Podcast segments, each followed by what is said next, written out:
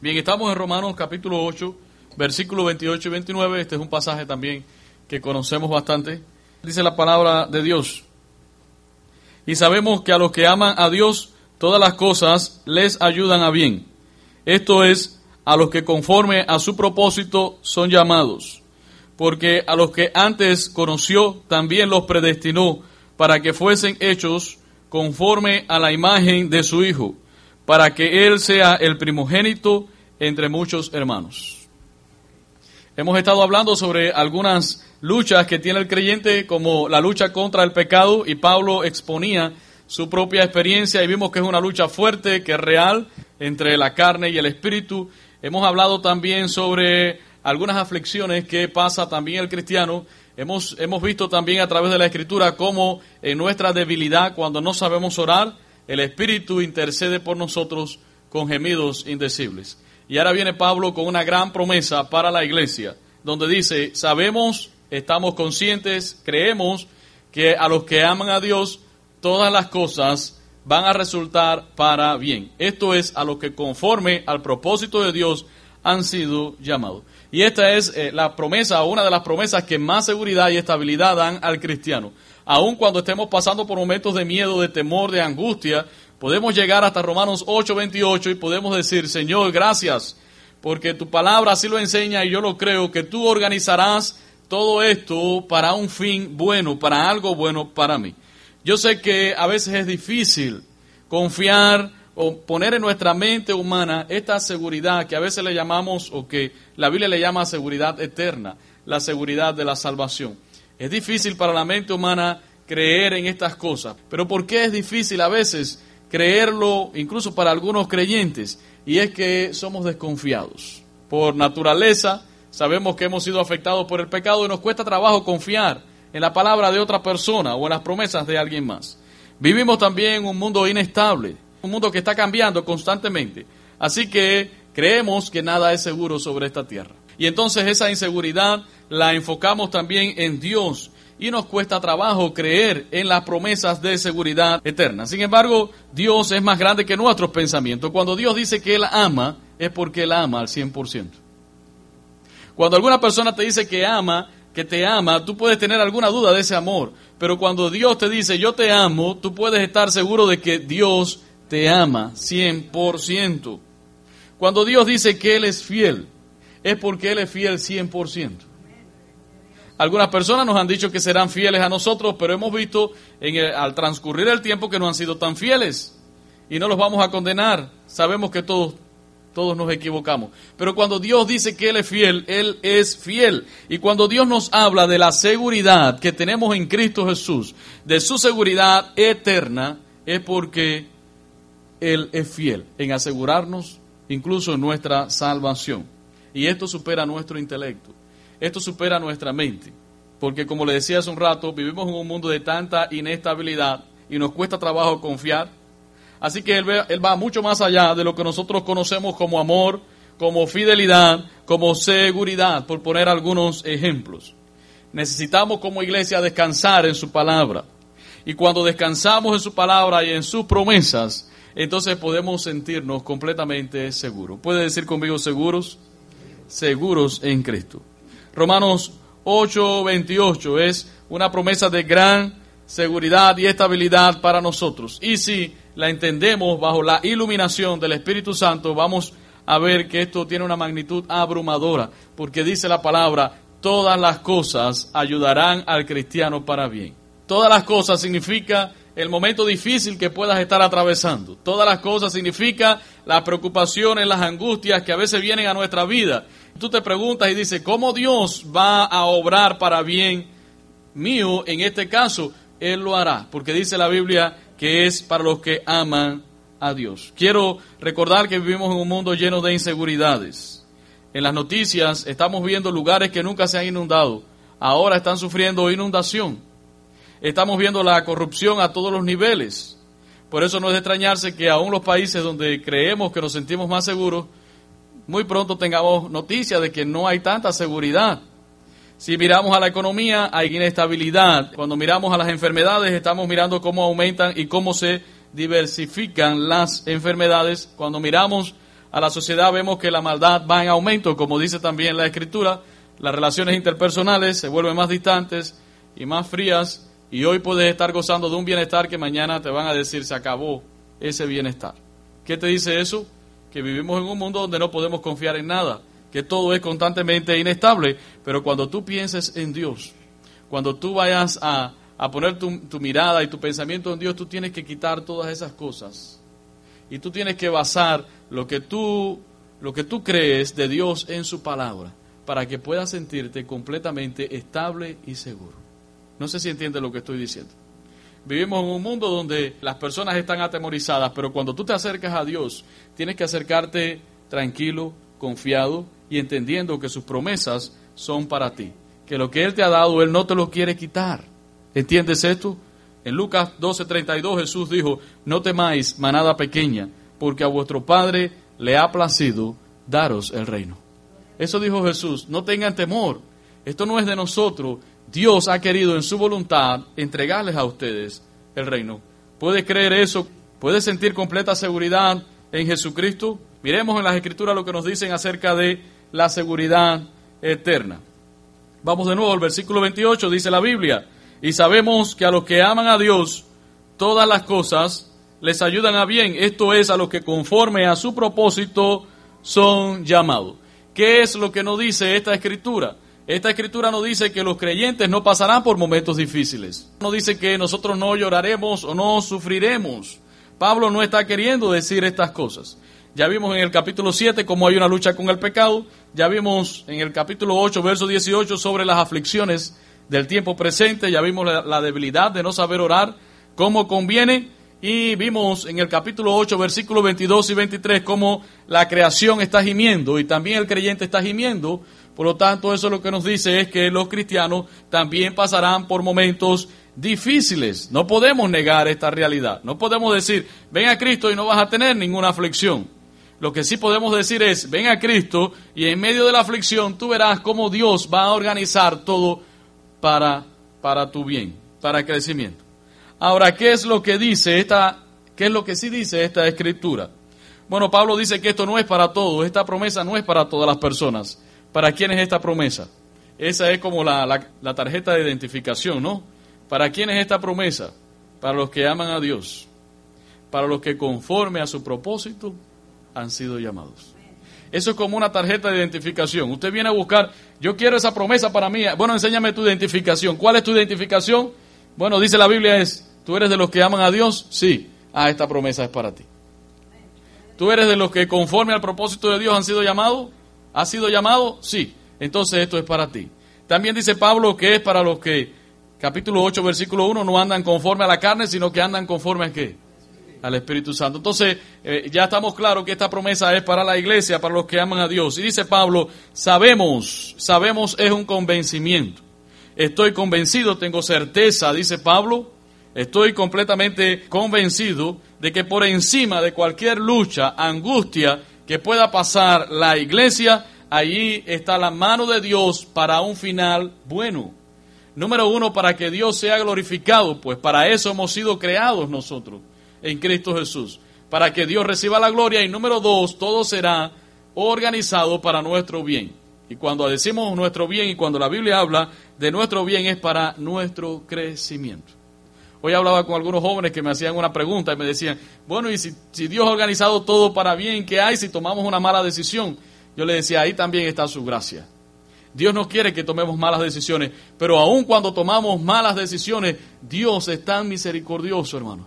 Dios tiene tanto amor para con nosotros que aún en esas malas decisiones, Él lo va a llevar todo para un bien, para crecimiento. De tal forma que tú, aun cuando llegues ahí a, a, lo último, a lo profundo, por haber desobedecido a Dios, tú puedas reconocer la gracia de Dios, el perdón de Dios, tú te levantes en el nombre del Señor y puedas dar testimonio a otras personas. ¿Ayudarán todas las cosas para bien en Cristo Jesús? Estoy seguro, dice Pablo, estoy seguro que sí. Hermano, y si tomo una mala decisión, vas a sufrir por tu mala decisión. Pero Dios es tan bueno con su pueblo. Dios es tan misericordioso que Él utilizará todas las cosas para bien. Y esto no es una excusa para pecar. Podríamos hablar de muchos testimonios personales, de hermanos que han pasado por momentos duros y al final han podido decir, pero Dios lo hizo todo para su gloria y su honra y ha resultado un crecimiento personal.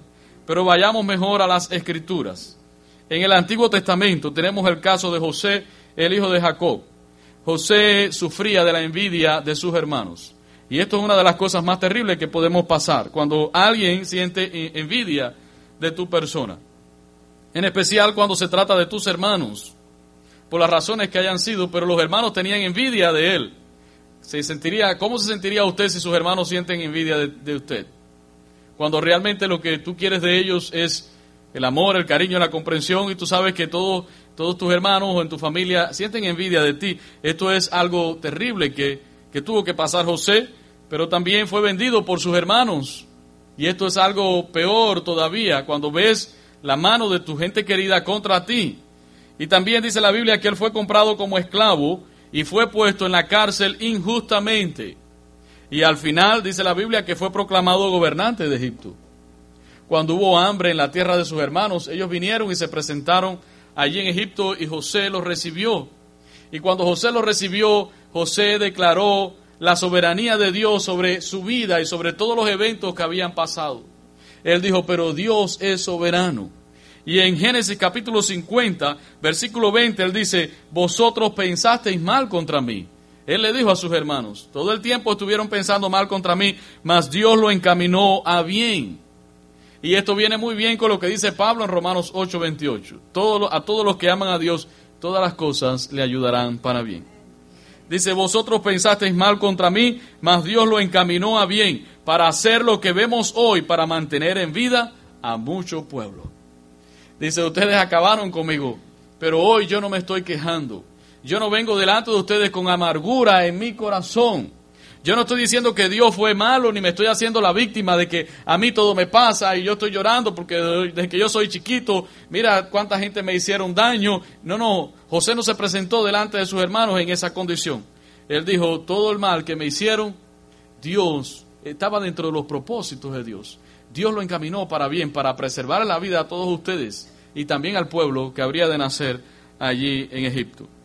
Si miramos al Nuevo Testamento, en la carta de Pablo a los filipenses, en el capítulo 1, versículo del 12 al 14, él dice de esta manera, quiero que sepáis, hermanos, él escribía a esta, a esta iglesia, quiero que sepáis, hermanos, que las cosas que me han sucedido han redundado más bien para el progreso del Evangelio. ¿Qué le había pasado a Pablo?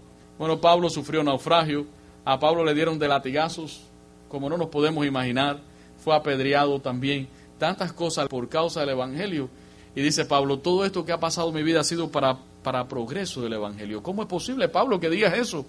En el versículo 13 dice, de tal manera que mis prisiones, que mis prisiones se han hecho patentes en Cristo en todo el pretorio y a todos los demás.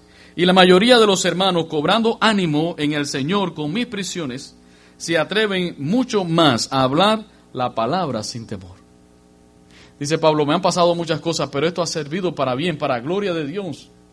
Dice, porque los hermanos viendo todo lo que me está pasando y que yo estoy en la cárcel, ellos se atreven a hablar con mucho más poder la palabra del Señor. Todo ha sido para la gloria de Dios. ¿Podrías decir tú lo mismo? ¿O todavía andas llorando por las angustias del pasado? por lo que te hicieron hace 20 años, todavía tienes memoria de eso. Cuando deberías de recordarlo dando gracias a Dios. Gracias por lo que me pasó hace 20 años. Como me ha servido lo que me pasó. En un momento sufrí, lloré y todas esas cosas, pero mira ahora, he sido fortalecido y puedo consolar a otros que estén pasando por lo mismo.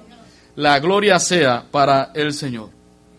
En Hechos capítulo 16, versículos 22 en lo adelante, dice, dice la Biblia, y se agolpó el pueblo contra ellos ¿Quiénes eran ellos? Pablo y Silas, que estaban en sus viajes misioneros.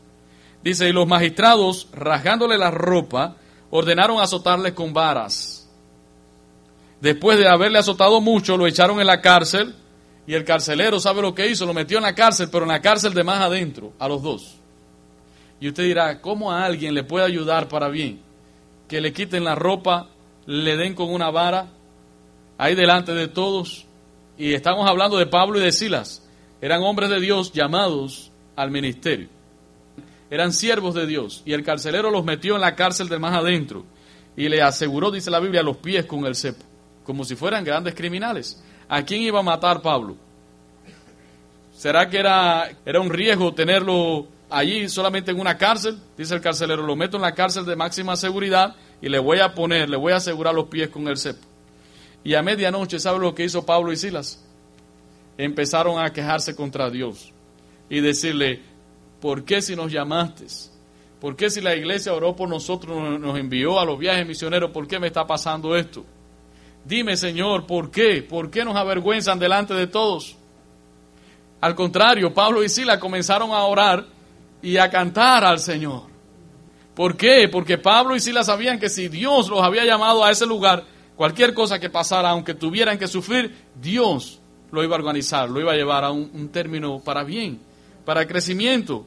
Ellos oraban y cantaban alabanzas al Señor y entonces esto sí tenía un propósito porque todos los que estaban allí en la cárcel estaban escuchando el testimonio de la palabra de Dios a través de las oraciones y a través de los cánticos. Esto me habla muchísimo a mí. Quiero decirle, me ministra muchísimo a mí para cuando yo esté pasando por momentos angustiosos. Dice la Biblia en Hechos 16, entonces 26, 16, 26, entonces sobrevino de repente un gran terremoto de tal manera que los cimientos de la cárcel se sacudían y al instante se abrieron todas las puertas y las cadenas de todos se soltaron. Eso fue un milagro. Eso fue un milagro lo que sucedió allí. Y cuando el carcelero que había metido a Pablo y a Silas en la, en la cárcel de máxima seguridad vio lo que estaba pasando, él dijo, me van a matar las autoridades porque todos los presos se soltaron. Así que ya él iba a matarse y Pablo y Sila le dijeron, detente, no, todos estamos aquí. Y cuando él escuchó eso, cayó de rodillas y dijo, ¿qué debo hacer para ser salvo? Y esa, y esa frase tan importante, eso lo que nos dice es que el carcelero también había escuchado el testimonio de Pablo, al punto de decir, ¿qué es lo que tengo que hacer para ser salvo? No sabemos si estaba escuchando las oraciones y las alabanzas o si ya había escuchado el testimonio antes y se había resistido, pero ahora cayó de rodillas diciendo, ¿qué tengo que hacer para ser salvo? Y Pablo le dice, cree en el Señor Jesucristo y serás salvo tú y tu casa. Lo llevó allá a su casa, todos los que estaban allí escucharon la palabra de Dios, hubo salvación allí repartida para todos ellos. Y el carcelero, quien le había puesto allí esos, ese cepo en los pies, comenzó a curarle las heridas. Entonces, ¿Sirvió para algo el hecho de que Pablo y Silas hayan sido azotados? Por supuesto. Estas personas conocieron a Jesucristo. Estas personas se entregaron a los pies del Señor. Dice Pablo, sabemos, sabemos es que estamos convencidos. Y dice que todas las cosas, ¿qué significa todas las cosas? Todo lo que la iglesia en su momento estaba pasando y lo que pasamos también hoy en día, persecuciones, angustias, tribulaciones, todas las cosas ayudarán a la vida del creyente. A pesar de todas las cosas, Dios se encarga de que el bien llegue a tu vida. ¿Lo puedes creer? Pablo no está diciendo que todas las cosas te van a salir bien. Pablo está diciendo que Dios va a organizar todo para tu bien. Porque sabemos que a veces las cosas no nos salen como nosotros planeamos. Pero repito, Dios en su gran amor, hermano, aun cuando nos equivocamos, Él viene a ayudarnos y nos va y va a llevar todo a un buen, a un buen fin aún las tentaciones, hermanos. Y usted dirá, ¿cómo las tentaciones me pueden ayudar para bien? Las tentaciones nos ayudan a caer de rodillas ante Dios. ¿Qué tiempo hace que no caes en oración ahí delante del Señor, llorando ante su presencia y reconociendo su grandeza y su poder? Y es que a veces con el tiempo nos creemos tan suficientes, somos tan fuertes en Cristo, nada nos va a pasar. Y cuando llega el momento difícil, la adversidad, ¿dónde vamos? De rodillas ante su presencia. Todas las cosas, hermanos, o en medio de toda prueba, Dios está allí para tratar con tu vida, para modelar tu carácter, para hacer algo bueno. Como dice Romanos 8:29, dice, para llevarte a la imagen de su Hijo, para que la imagen de Jesús sea conformada en ti.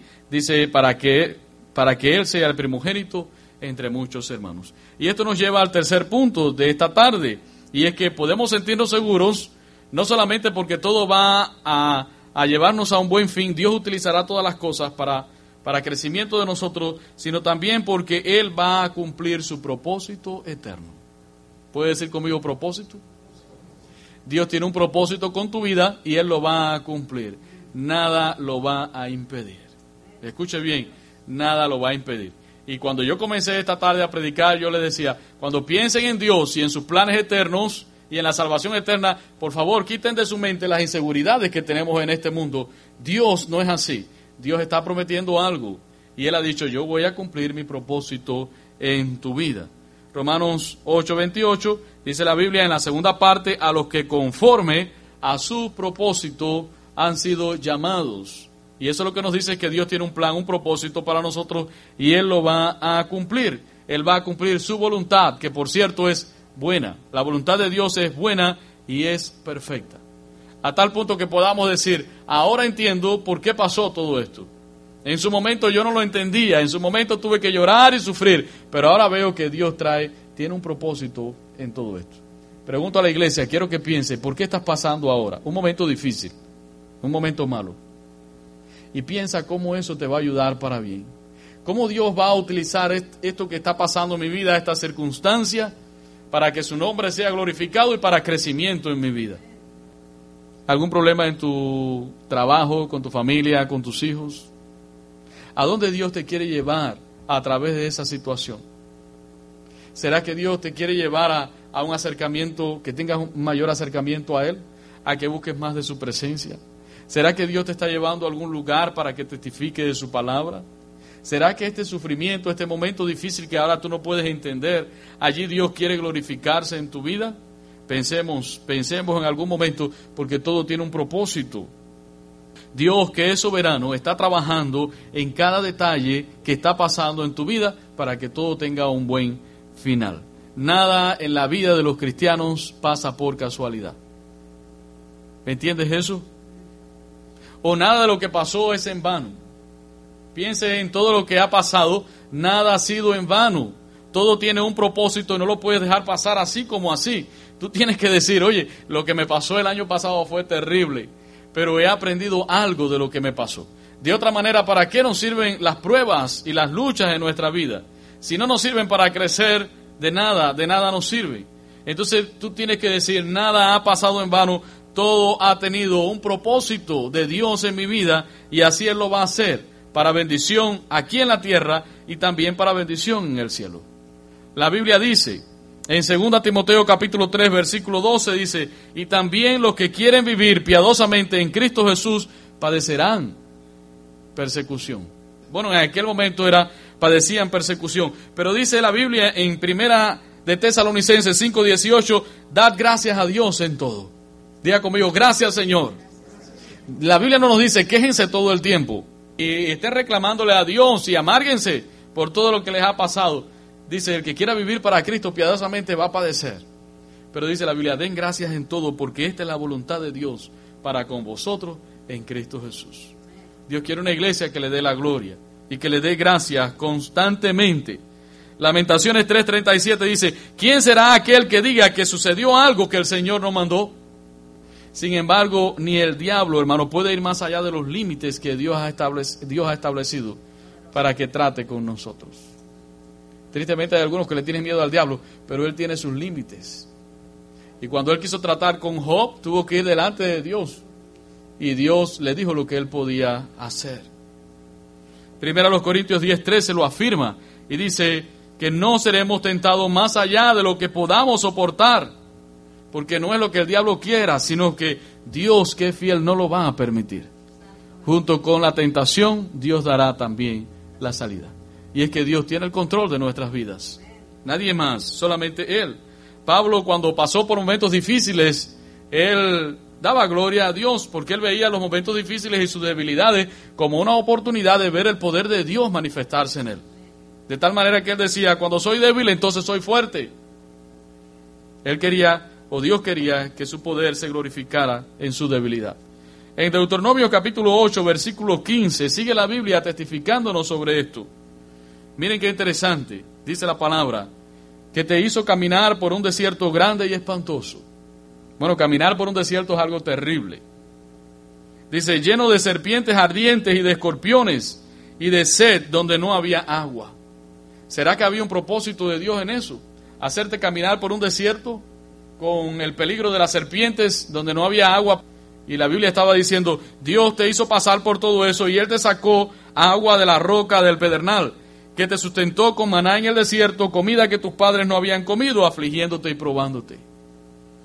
¿Quién estaba afligiendo al pueblo? Dios. ¿Quién estaba probando al pueblo? ¿Para qué? ¿Será que Dios es caprichoso? ¿Qué estamos viendo hoy en la Escritura? Dice la Biblia, para la postre hacerte bien. ¿Por qué estaba pasando todo esto? Dice, para la postre hacerte bien. Versículo 17, y digas en tu corazón, mi poder y la fuerza de mi mano me han traído esta riqueza. Sino acuérdate de Jehová tu Dios, porque Él te da el poder para hacer las riquezas, a fin de confirmar su pacto que juró a tus padres como en este día. Dice, Dios te hizo pasar por todo eso, pero fue por tu bien, pueblo de Dios, pueblo de Israel.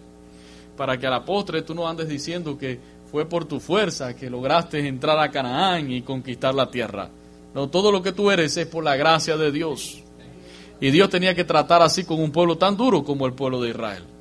¿Para qué? Para que al final nos dijeran, ha sido por nuestra fuerza.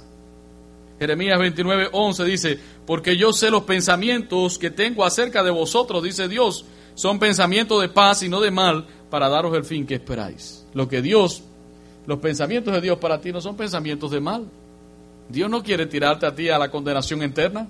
Dice la Biblia, son pensamientos de bien. Eso es lo que Dios quiere para su pueblo. Podemos sentirnos seguros también porque los planes de Dios para con nosotros han tenido un destino o han tenido una preparación previa.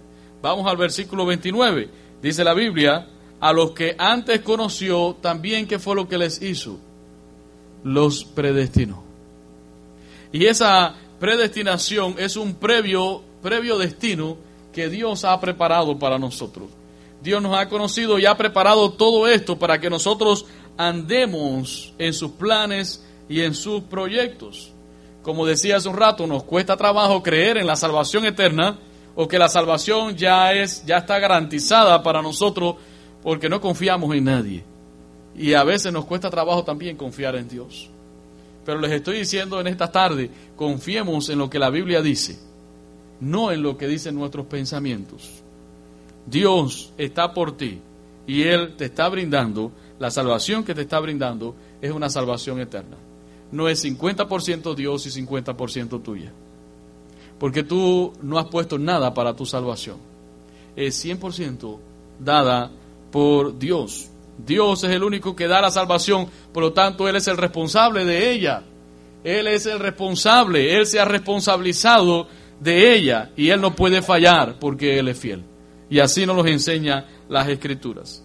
Hebreos 7:25 dice, por lo cual puede también salvar perpetuamente. Fíjense cómo dice, Dios puede salvar perpetuamente. Eso significa para siempre. A los que por Él se acercan a Dios, viviendo siempre para interceder por ellos. Dice la Biblia, todo el que se acerca a Dios a través de Jesús, Dios los puede salvar no por un mes ni por dos meses. Dios los va a salvar perpetuamente. ¿Se siente seguro en Dios? ¿Puede encontrar esa paz en Dios y esa seguridad? Ya hemos visto que Jesús está a la diestra del Padre intercediendo por nosotros y que cuando no sabemos orar, ¿quién intercede por nosotros? El Espíritu de Dios con gemidos indecibles. Por lo tanto, no es casualidad que tú seas cristiano. No es casualidad que estés en esta tarde aquí. El Espíritu Santo ha obrado en conjunto con Dios para tratar en tu corazón, para que se cumplan los planes eternos de Dios en tu vida. Eso lo ha hecho el Señor. Efesios capítulo 1, versículo 11 al 12 dice, en Él, que es en Cristo, asimismo tuvimos herencia, habiendo sido predestinados conforme al propósito del que hace todas las cosas según el designio de su voluntad. Dice, tú has sido predestinado por Dios porque así Él lo ha querido. El designio de su voluntad es porque así Dios lo ha querido. Y no tenemos derecho alguno de preguntarle a Dios, ¿y por qué y cómo fue? No, no, porque Dios así lo ha querido. Tú has sido predestinado conforme al propósito del que hace todas las cosas según el designio de su voluntad, a fin de que seamos para la alabanza de su gloria. Nosotros los que primeramente, los que primeramente esperábamos en Cristo. Por lo tanto, su propósito eh, es eterno para contigo. Él lo planificó de antemano para que tú anduvieses en Él, para que tu vida fuese en Cristo Jesús y eso lo que nos da es completa seguridad. Pablo, antes de morir, él escribe a Timoteo, estando en prisión, esperando sentencia, y él le dice, segunda de Timoteo, segunda Timoteo 1.9 dice, quien nos salvó y nos, y nos llamó con llamamiento santo, no conforme a nuestras obras, sino eh, según el propósito suyo, y la gracia que nos fue dada en Cristo Jesús desde antes de los tiempos. Así que tu salvación no es casualidad. Si tú pensaste por algún momento de que fuiste salvo por alguna casualidad, la Biblia lo que te dice hoy es no. Dios ya había planificado esto para ti desde antes de la fundación del mundo. Dios había planificado que tú fueras salvo y que anduvieses en Él y que cumplieras el propósito por el cual Él te ha llamado. Y Pablo lo, lo, demuestra en cinco palabras muy importantes que conocemos como la cadena de la salvación. Es la cadena inquebrantable de la salvación. ¿Qué fue lo que hizo primero Dios? Versículo 29, vamos a la escritura. Porque a los que antes conoció, y esta palabra conoció también muchas veces es utilizada como amó. A los que antes Dios amó. ¿Se imagina que Dios te amó antes de la fundación del mundo? Ya Él sabía quién eras tú. Ya Él había puesto su amor sobre ti. ¿Te da eso seguridad? Esto no fue un invento de Dios, que de pronto Él quiso inventarse tu persona y le dio la idea de crearte a ti. No, no, dice la Biblia, con un destino previo, anticipadamente, ya Dios te conocía y había puesto su amor sobre ti. Esas son buenas noticias. Dice, a los que antes conoció, también los predestinó. Por lo tanto, Dios me conoció antes de que yo tuviera vida en esta tierra y ya Él tenía un destino previo para mí. Número tres, Dios te llamó. Sigamos la lectura. Porque a los que antes conoció, también los predestinó para que fuesen hechos conforme a la imagen de Jesús. Así que el propósito de Dios al predestinarme es que yo fuera conforme a la imagen de Jesús. Iba a quitar esta, esta imagen que yo tengo pecadora para llevarme a, a la imagen de Jesús. Y versículo 30 dice, y a los que predestinó a estos también, ¿qué fue lo que hizo? Llamó. Y este es el llamamiento, el llamamiento que hace el Espíritu Santo a nuestra vida. Él es el que convence de pecado, de justicia y de juicio. En Juan 6:65 Jesús dijo, por eso os he dicho que ninguno puede venir a mí si no le es dado del Padre. Tú fuiste a Jesús porque así el Padre lo quiso. Y ya hemos visto porque ha sido su voluntad. ¿Estás agradecido con Dios? ¿Puedes entender alguna de estas cosas que se hacen tan difíciles de entender? Dice, nadie puede ir a Jesús si el Padre así no lo ordena. Y Dios ordenó que tú fueras a Jesús. ¿Cuánto nos ama Dios? En nuestra obstinada independencia, cuando queríamos vivir lejos de Dios, Dios fue tras nosotros hasta que nos venció. Y eso lo hizo el Espíritu Santo. Nos atrajo a Jesús. Él nos convenció de pecado, de justicia, de juicio, al punto de que viniésemos a Jesús y fuésemos salvos. Cuán grande es la gracia de Dios. Cuán grande es la gracia de Dios. Y a los que llamó, dice la Biblia, también justificó. Eso significa que ya tú has sido justificado. No porque lo digo yo, lo dice la Biblia en Romanos 3:24. Ya Dios te ha declarado como justo.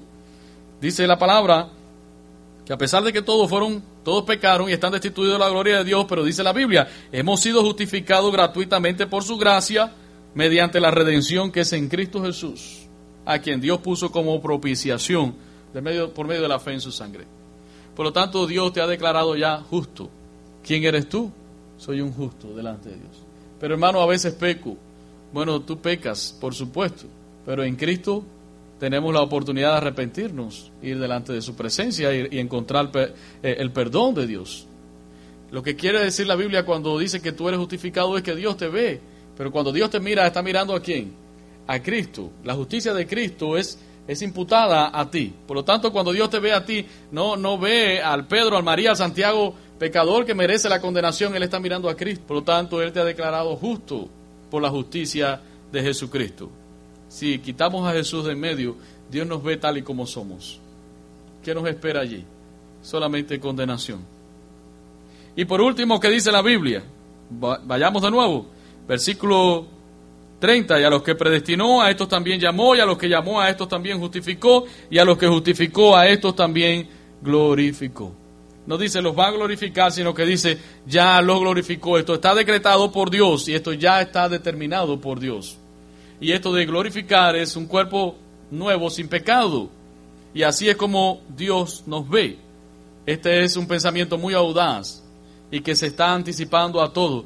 Dice Pablo, Dios te conoció, te, o te amó, te predestinó, Dios te llamó, Dios te justificó y ya te glorificó. Esa es la cadena inquebrantable. Y eso lo que significa es que lo que Dios comenzó en, en un día en tu vida, lo va a perfeccionar hasta el día de Jesucristo. ¿Te da seguridad eso?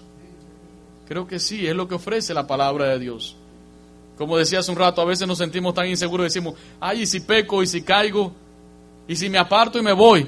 Bueno, si tú te apartas, vete a segunda de Juan, en el versículo número 9 dice que los que se extravían y no perseveran no eran de Dios. Pero tú eres de Dios. Tú has sido salvado por la sangre de Jesús. Y aunque nosotros por nuestras capacidades humanas no podemos sostener una salvación tan grande como esa, Dios se ha encargado de dárnoslas. Y Él ha dicho, a los que yo conocí, a esos los glorifiqué. Hay un proceso allí, de un principio hasta un final. Yo doy la salvación, yo me encargo de que ustedes lleguen a un buen término. ¿Puede recibir eso en esta tarde? Solo piensa en ello, Dios no perderá ni una sola persona. Y Jesús lo dejó claro en Juan 6:39. Dice, y esta es la voluntad del Padre, el que me envió, que de todo lo que Él me diere no pierda yo ni a uno solo. Eso dijo Jesús. Esa es la voluntad del Padre. Todo lo que el Padre me entregó, que yo no pierda nada, sino que lo resucite en el día postrero. Eso es lo que me da a mí es completa seguridad. Lo que me hace es caer de rodillas ante la presencia de Dios porque me conozco como ser humano y sé que no puedo mantenerme en pie ni mantener 40 años que me queden sobre esta tierra, ni 30 años que me quede sobre esta tierra, mantenerme en victoria, solamente lo puede hacer Cristo en mi vida. Por mucho que yo quiera llegar allá ante su presencia por mi propio esfuerzo, tengo que ser sincero y decir, no puedo, Señor. Si no recibo una ayuda de lo alto, si no recibo la ayuda tuya, no puedo sostener esta salvación. Y entonces cuando el Señor viene y te dice, Mira, yo te amé desde antes de la fundación del mundo y te predestiné con un propósito. Descansa en esa promesa. Y es donde uno dice, Señor, gracias, porque por mis fuerzas yo no puedo. Hazlo tú, Señor, a través de mí. Y Dios nos dice, yo te conocí ya te veo glorificado. Dale adelante y haz, cumple el propósito, porque te he llamado para que seas conforme a la imagen de mi Hijo. Dios nos va a sostener y nadie se va a perder en el proceso. No puede ser, porque la obra es de Dios. Su nombre y su carácter estaría en juego. Y Él lo ha dicho y Él lo ha prometido. Y Él lo ha dicho. Nadie me arrebatará, nadie lo arrebatará de mi mano. Por lo tanto, repasemos la cadena. Dice la Biblia que a los que antes conoció, día conmigo, conoció, los predestinó. Y a los que predestinó, llamó. A los que llamó, justificó y a lo que justificó lo glorificó. En el proceso podemos sentir mucho dolor. Desde que hasta que lleguemos a ese lugar de glorificación, vamos a llorar y vamos a sufrir, eso es cierto. La Biblia nos dice que el cristiano no pasará por pruebas, sí, pasaremos por angustia, pero ¿qué nos dice Pablo? Todas las cosas serán organizadas para un bien. Confíen, iglesia del Señor. Ovejas del Señor, a vuestro Padre le ha placido daros el reino eso es lo que Dios ha querido hacer con ustedes. Cuando lloren, cuando, lloren, cuando sufran, cuando pasen por momentos difíciles, denle gracias a Dios siempre. Y entiendan que Dios todo lo va a organizar para bien en nuestras vidas. Y entonces Pablo termina ahora diciendo, bueno, si Dios ha hecho todas estas cosas, entonces Dios no está contra mí. Dios está por mí. Y si Dios está por mí, ¿quién contra mí? Vamos de nuevo a la Biblia. Versículo 31. ¿Qué pues diremos? ¿Qué pues diremos a esto? Si Dios es por nosotros, entonces, ¿quién podrá luchar contra nosotros? O aunque quiera luchar, nadie podrá vencer al pueblo del Señor. Dice, el que no escatimonia a su propio Hijo. Y ya está hablando aquí de palabras más grandes. Dice, si Dios no solamente ha prometido esto de palabras, sino que lo ha demostrado entregando a su Hijo, a su único Hijo por nosotros, entonces, como dice la Biblia, versículo 33, ¿quién acusará a los escogidos de Dios? ¿Quién podrá acusarnos? Bueno, el diablo nos acusa, pero ¿de qué le sirve esa acusación? Si dice la Biblia, Dios es el que justifica. Cuando el diablo vaya a acusarte a ti delante del Padre, ¿qué va a decir el Padre? No, yo lo justifiqué. ¿Pero cuándo? A través de la fe en Cristo Jesús. Yo lo justifiqué. Y entonces dice Pablo, ¿y entonces quién nos condenará? Versículo 34. Cristo es el que murió. Dice, más aún el que también resucitó, el que además está sentado a la diestra de Dios. Y si usted se pregunta, hermano, y, lo, y cuando pasamos por momentos difíciles y tribulación, y si alguno se aparta, bueno, dice la Biblia, versículo 35, ¿quién nos separará del amor de Dios?